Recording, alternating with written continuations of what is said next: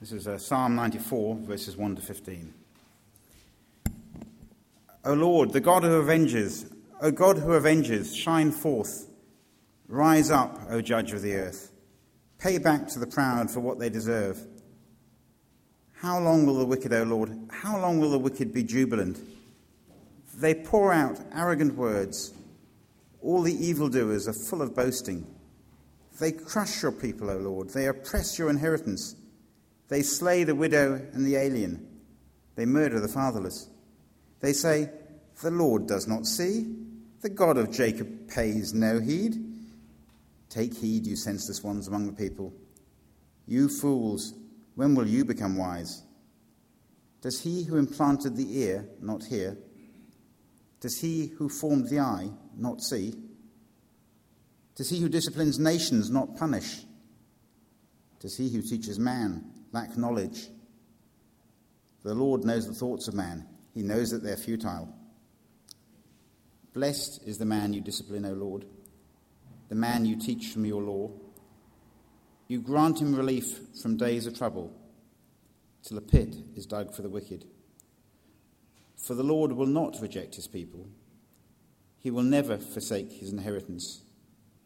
Judgment will again be founded on righteousness and all the upright in heart will follow it. This is the word of the Lord.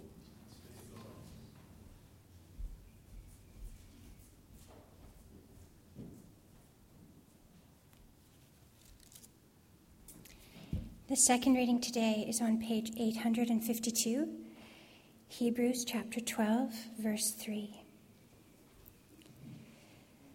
Consider him who endured such opposition from sinful men so that you will not grow weary and lose heart.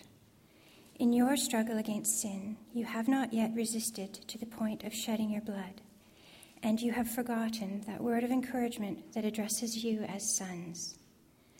My son, do not make light of the Lord's discipline, and do not lose heart when he rebukes you, because the Lord disciplines those he loves, and he punishes everyone he accepts as a son.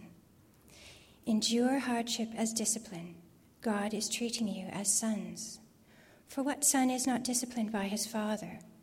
If you are not disciplined, and everyone undergoes discipline, then you are illegitimate children and not true sons. Moreover, we have all had human fathers who disciplined us, and we respected them for it. How much more should we submit to the Father of our spirits and live? Our fathers disciplined us for a little while as they thought best but God disciplines us for our good, that we may share in his holiness. No discipline seems pleasant at the time, but painful. Later on, however, it produces a harvest of righteousness and peace for those who have been trained by it. Therefore, strengthen your feeble arms and weak knees. Make level paths for your feet, so that the lame may not be disabled, but rather healed. Make every effort to live in peace with all men and to be holy. Without holiness, no one will see the Lord. See to it that no one misses the grace of God, and that no bitter root grows up to cause trouble and defile many. See that no one is sexually immoral or is godless like Esau, who for a single meal sold his inheritance rights as the oldest son. Afterward, as you know, when he wanted to inherit this blessing, he was rejected. He could bring about no change of mind, though he sought blessing with tears. You have not come to a mountain that can be touched and that is burning with fire, to darkness, gloom, and storm, to a trumpet blast, or to such a voice speaking words that those who heard it begged that no further word be spoken to them, because they could not bear what was commanded. If even an animal touches the mountain, it must be stoned. The sight was so terrifying that Moses said, I am trembling with fear. But you have come to Mount Zion, to the heavenly Jerusalem, the city of the living God. You have come to thousands upon thousands of angels in joyful assembly, to the church of the firstborn, whose names are written in heaven. You have come to God, the judge of all men to the spirits of righteous men made perfect, to Jesus, the mediator of a new covenant, and to the sprinkled blood that speaks a better word than the blood of Abel. See to it that you do not refuse him who speaks. If they did not escape when they refused him who warned them on earth, how much less will we if we turn away from him who warns us from heaven? At that time his voice shook the earth, but now he has promised, Once more I will shake not only the earth, but also the heavens. The words once more indicate the removing of what can be shaken, that is, created things, so that what cannot be shaken may remain. Therefore, since we are receiving a kingdom that cannot be shaken, let us be thankful, and so worship God acceptably with reverence and awe, for our God is a consuming fire. This is the word of the Lord. Thanks be to God.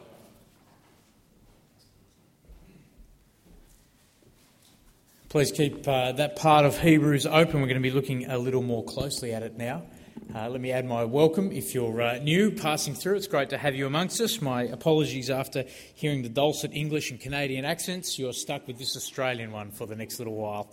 Um, not quite as pleasant to listen to, but that's life. You're here. Uh, can I also commend to you um, what Haley mentioned to us of uh, the testimony workshop? Particularly, can I say, if you're one of the people who um, doesn't have a moment of conversion, one of the wonderful things about the Bible uh, and God is He's more interested in uh, not the question of when did you start following me, but are you still following me? Um, if you're someone who's grown up uh, and always followed Jesus, you've still got a story to tell. Uh, and so, can I commend to you? Um, it doesn't have to be just for people who kind of did this radical turnabout after their rock and roll lifestyle. But even those of us who uh, grew up in the love of Jesus the whole time have a story to tell to uh, encourage others and bring them to know Jesus. So, can I commend you if you're one of those kind of people like me? Uh, but how about we pray as we hear God's word? Lord and Father, we thank you for your faithfulness that it reaches to the skies. Uh, we thank you for the way that you lavish your love on us. We thank you for the Lord Jesus who uh, has taken our sin from us uh, as far as the east is from the west. And Father, we pray now as we look at your word, we might be encouraged to live that reality out.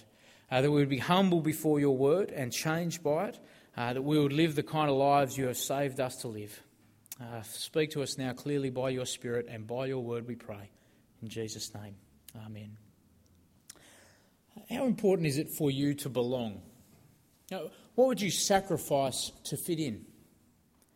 Uh, clearly, by your presence here, I uh, know you've resisted the temptation and the peer pressure to do that city to surf, uh, though for anything like me, that's not really a sacrifice.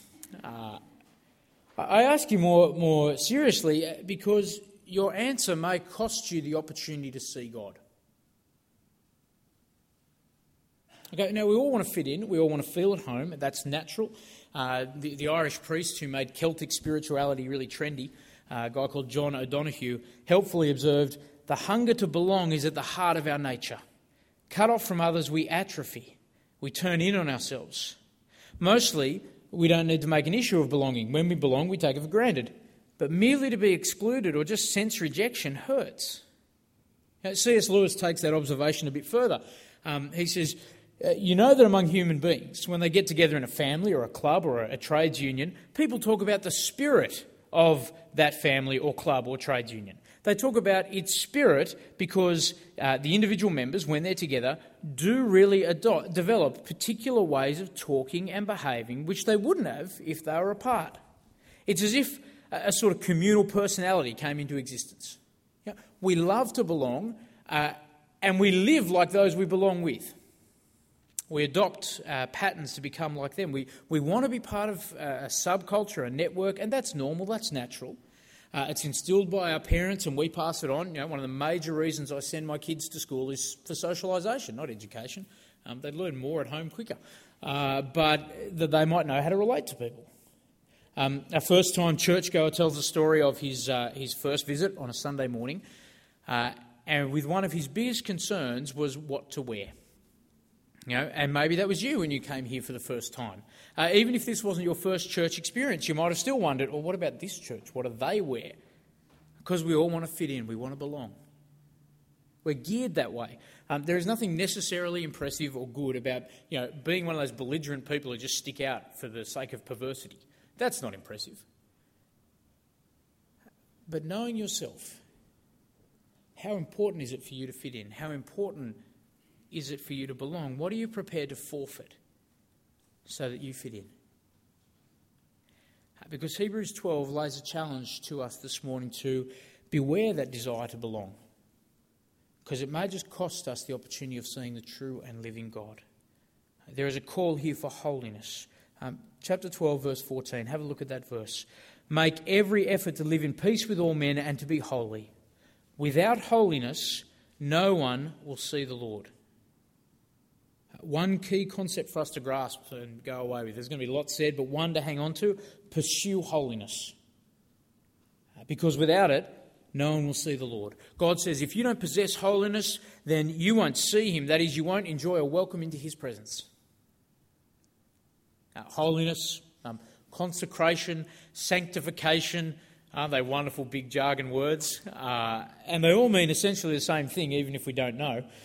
Uh, holiness is, is to be set aside for a clear purpose. I want you to think the good china. Okay, not the nation, but growing up, we had plates in the cupboard that we'd use every day. You know, breakfast, lunch, dinner, they'd be cycled through.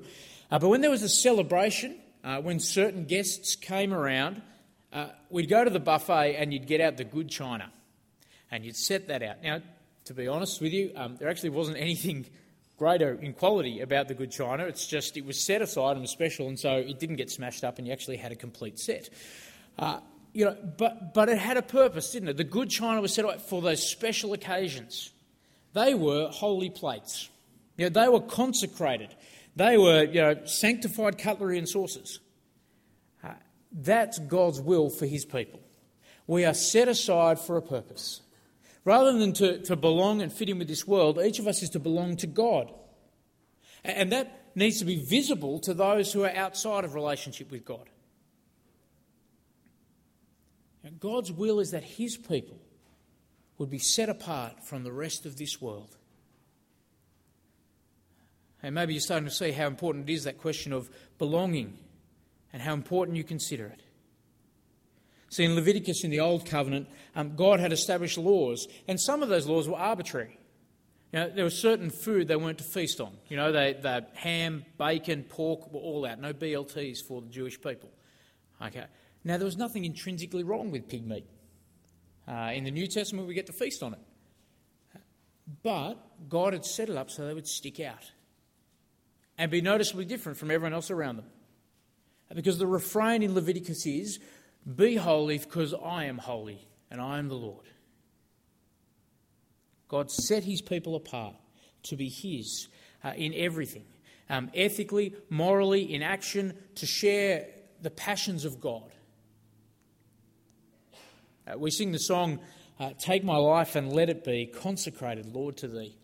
Uh, the words may be up there in really small print. Uh, consecration is being made holy. The, the, verses cover, um, if you scan through just kind of the left hand column, um, they cover moments and they cover my hands, my feet, my voice, my lips, my silver, my gold, my intellect, my will, my heart, my love, uh, i.e., it's all encompassing. You know, all are God's and for his pleasure. As the final line says, Take myself and I will be only ever all for thee. You know, that's a commitment to holiness. As John Owen put it in the 16th century, um, did Christ die and shall sin live? He was crucified in the world, and shall our affections to the world be quick and lively? Oh, where is the spirit of him who by the cross of Christ was crucified to the world and the world to him?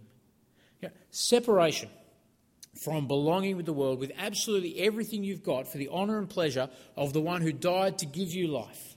And that's got to be visible to others. You know, Jesus says in Matthew 5, let your light shine before men. Why? That they may see your good deeds and tell you how great you are. No. In case you don't know that verse, that's not why. Um, let your light shine before men that they might see your good deeds and praise your Father in heaven. Now, of course, you know, we don't earn holiness. Uh, if you've been with us over the last few months as we've looked at the book of Hebrews, you'd realise no, no, we're made holy. We are set apart because of the perfect work of Jesus. Holiness is not a claim to be better. I want to separate it very clearly. Holiness, it's over here, it's good and right. Holier than thou, terrible. keep well away from it. Okay, that's the impression that I'm better than you, and that's not what the Bible is talking about. Holiness is a status given by Jesus. Um, as someone put it, uh, the Christian man is not a moral man, not a man of good conscience. He has a bad conscience, but a good confidence. His confidence is in Jesus or hers. Know, like my parents' good china, you know, uh, our holiness is a status, a special status given to some very ordinary products. The light that we are to shine isn't coming from within us, but it's the overflow of God's generosity towards us that we pour out on others. As people who uh, intuitively long to belong and love that, uh, the challenge for us today is that we pursue separation. I want to give you five reasons to pursue separation uh, from Hebrews 12. The first one is it's actually good for us. Have a look at verse 10. Our fathers disciplined us for a little while as they thought best, but God disciplines us for our good, that we may share in his holiness. That's what's good for us. No discipline seems pleasant at the time, but painful. Later on, however, it produces a harvest of righteousness and peace for those who've been trained by it. Okay, so the, the first recipients of this letter um, had been struggling because they were persecuted and they'd been rejected because they chose to sign up with Jesus. Uh, in 12.4, we're told they haven't yet shed blood for Jesus, but at the same time, it's not been easy. And the writer is able to point them to the benefits of this hardship. You know, God is treating them in their hardship as true children. Uh, like all good fathers, He is disciplining them. You know, parents who, um, who think that their kids know better than them, uh, parents who, who never correct their misbehaving kids but just distract them all the time, um, parents who let their children set the agenda, uh, aren't loving them. Children are sinful and ignorant, and they need training, um, just like us. And that's what God does with us. But, but where we fail in verse 10, because we as, you know, me as a human father, I do what I think is best, but often that's wrong. uh, God disciplines not for, our be- not for what he thinks is best, but for what is objectively good for us. Yeah, the hardship that he gives is not to, to overwhelm us and leave us despondent. And so in, uh, in verse 12 and 13, they're not to kind of be overwhelmed, they're to strengthen their feeble arms and, and their weak knees. It's not overwhelming, but it's objectively good for us. What's good for us? To be righteous, to be holy.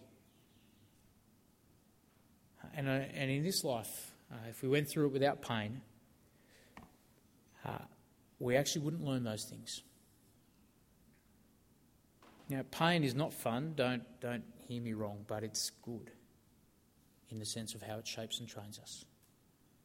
Uh, because without pain, we'll wander away from humility before God into self security. And we'll love ourselves more than we love our neighbours because we won't understand the suffering they've been through. Now, to understand that holiness um, is actually better for us than comfort is, I, I want to say, profoundly helpful when hard times come. Uh, a friend uh, at another church relocated with his young family to uh, another country for work, only to be offered a redundancy months later. But he understood the fatherly discipline of God, uh, and he was able to say, uh, to quote him in an email, I found the whole experience quite interesting, and I've been glad to find out that it hasn't bothered me at all, all that much. And I've found it pretty easy just to rely on God and His plans for me rather than worry. I haven't lo- been losing sleep. I'm trusting that God will give us our daily bread and that your will be done. Yeah, that, that's viewing hardship as achieving the good of making more righteous, more holy. You know, the defining moments of my life uh, when I've grown most as a Christian um, have all been painful, uh, but good because holiness is better than comfort. Or, or to take a different angle, um, our true comfort actually depends on it. There's a genuine link between sin and sorrow and holiness and happiness. Second reason to pursue holiness, um, we're not going to slide into it.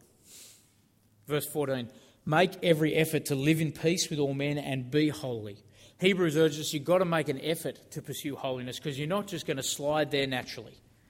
Um, even after God has set you aside in Christ, when you live in this world, your natural tendency is not going to be um, to fit in with God, but unholiness, that is, fit in with the world, to not be set apart as special.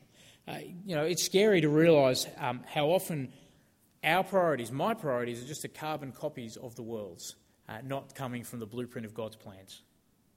You know, occasionally, you know, things come up and shake you out of that. Uh, so, you know, a Christian woman uh, I know of turned her back on uh, law to retrain as a teacher, uh, much to her parents' disappointment. Uh, another friend of mine challenged me on whether we really value motherhood as much as we say we do. Yeah, he made this point to me. He said, If one of my daughters came to me at 19 and said, oh, I'm actually not going to finish uni, uh, I'm going to marry this lovely, godly guy, and I'm going to become a career mum, uh, he said how I'd come up with all the knee jerk arguments as to why she shouldn't. And he was right. Yeah? And, and he said to me, until we can rejoice in that choice as much as a choice to a paid career, we're not actually seeing motherhood on an equal footing. Now, don't mishear me. I'm not advocating that uh, women can't, shouldn't have paid careers or that teaching is somehow better than a, a, a career in law. All I'm saying is that they showed up to me, and I mention these cases because I've just got assumptions uh, about what's right and what's wrong, and I haven't actually necessarily derived them from the Bible. I've just picked them up from culture. I haven't thought them through. If we're going to be holy, we need to question uh, even our most cherished assumptions and our behaviours and just see are they really from a desire to glorify and honour God, or is it just because, well, that's how I fit in with the world?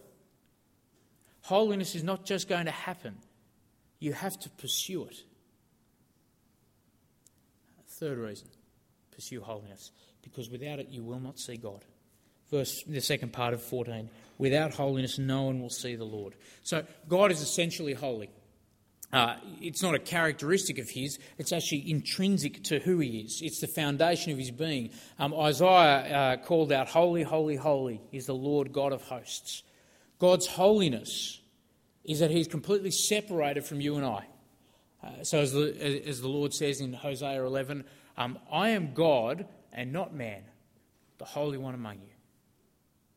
And you know, the more you read the Bible, you, you discover more of what His holiness means. It's not just a, a difference and a separation between um, a spiritual and physical, between immortal and mortal, between creator and creation. What's the difference? It's a moral and ethical difference. Ethically, God perfectly loves. His eyes in Habakkuk are too pure to look on evil. You know, when, you actually come to grasp that, that God is not just a, a magnified projection of ourselves, but He's actually a separate, perfect being, you realise just how difficult it is for people like you and I to see God, to be in His presence, to enjoy Him, and be enjoyed by Him. You know, just take a moment, glance at our society. Um, Kyle and Jackie O fiasco uh, is as good a case as any to show the distance between us and God, isn't it? Uh, yeah, now it's great. There was a public outcry eventually um, at uh, the revelation of you know a 14-year-old saying how she'd been raped as a minor.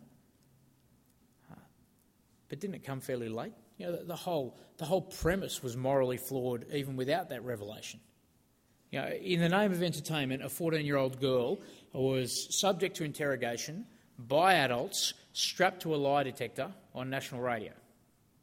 Uh, even, uh, I, I, didn't hear it, but I've read the, the transcript, even her saying, I'm scared, it's not fair, didn't stop the fun. And what does that say about us? And, and you know, don't beware, beware claiming the high moral ground of being a 702, 702 listener, like I'm, you know, tempted to kind of stand and go, we wouldn't have that on the ABC. Uh, no, no, don't, don't go there. Don't, even if you're not a today, like, what does it say about us if that show can top rate? Because this is just one of many stunts they've pulled off. What it says is there's a massive gulf between us and the holy, perfect God. And we desperately need the holiness that Christ gives because otherwise, the majority of our friends and family will not see God. Fourth reason to pursue holiness uh, the chance to squander it is real. Verse 15 See to it that no one misses the grace of God, no bitter root grows up to cause trouble and defile many. See to it no one is sexually immoral or is godless like Esau, who for a single meal sold his inheritance rights as the oldest son, And afterwards, as you know, when he wanted to uh, inherit the blessing, he was rejected. Uh, he could bring about no change of mind, though he sought the blessing with tears. Okay, there, peace and, peace and holiness are put in opposition to uh, the bitter root of defilement. Uh, what's going on there in the writer's mind is, is uh, Deuteronomy 29, where a bitter root is not a plant that you chomp down on, but it's a person in the community who turns away from God to serve idols, but still thinks that they'll be okay. And it doesn't really matter. And they have a ripple effect then on other people who join them in being you know, content to serve idols and think they're right. Yeah, they are like Esau Esau, um, who you know, saw what the world had to offer and thought it was better than the promises of God. That it's not worth missing out on this world for what God is holding out. And so they turn their back on grace. We need to pursue holiness because the chance of squandering it is a genuine chance, a re- reality. Uh, this year, in our church community, people have made that choice. People have walked away from God for what this world offers. Now, they don't say that. Uh, what they say to me is things like, I just think I can use my time better, as they invest so heavily in work that they've got no time to love and meet with other Christians. Uh, someone said to me as they were um, pursuing an unbelieving partner that they still had a really special place in their heart for God. Uh, but the way they chose to express it was by pointing out that they couldn't, they didn't have time in there to have work, a partner, and God. God still has a special place, of course. You know, they, they won't admit it, but they'll squander it for what the world offers. Holiness has to be pursued because you know Esau's problem is a common problem. It's still around. The choice to fit with the world over being separate for Christ that remains. Uh, fifth reason pursue holiness because we've got a place where we truly belong. Um, verse, we'll pick it up at verse 22. Um, you have come to Mount Zion, to the heavenly Jerusalem, the city of the living God. You have come to, to thousands upon thousands of angels in joyful assembly. To the church of the firstborn, whose names are written in heaven. You have come to God, the judge of all men, to the spirits of righteous men made perfect, to Jesus, the mediator of a new covenant, and to that sprinkled blood that speaks a better word than the blood of Abel. You know, the, the, closing image of this chapter um, is the better place we've come to with God. You know, rather than coming to God in all his glory um, fearfully, in, in Jesus' blood, we come to an unshakable home to find acceptance. You know, we all long to belong. That's right and that's natural. So the, the question I asked you at the start really should be sharpened. It's not so much how important is belonging to you, but where is it more important for you to belong?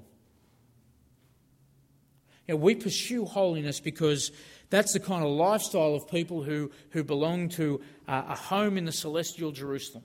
You know, a place that's unshakable, that, that you know, no global financial crisis can strike. It's unshakable kingdom. You know, those who, who have a place and belong with the angelic throng, those who delight in the presence of the Lord, those who see Him, we pursue holiness because that's where we belong. Pursue holiness. Objectively, it's good for you. You're not naturally going to slide there. But without it, you won't see God.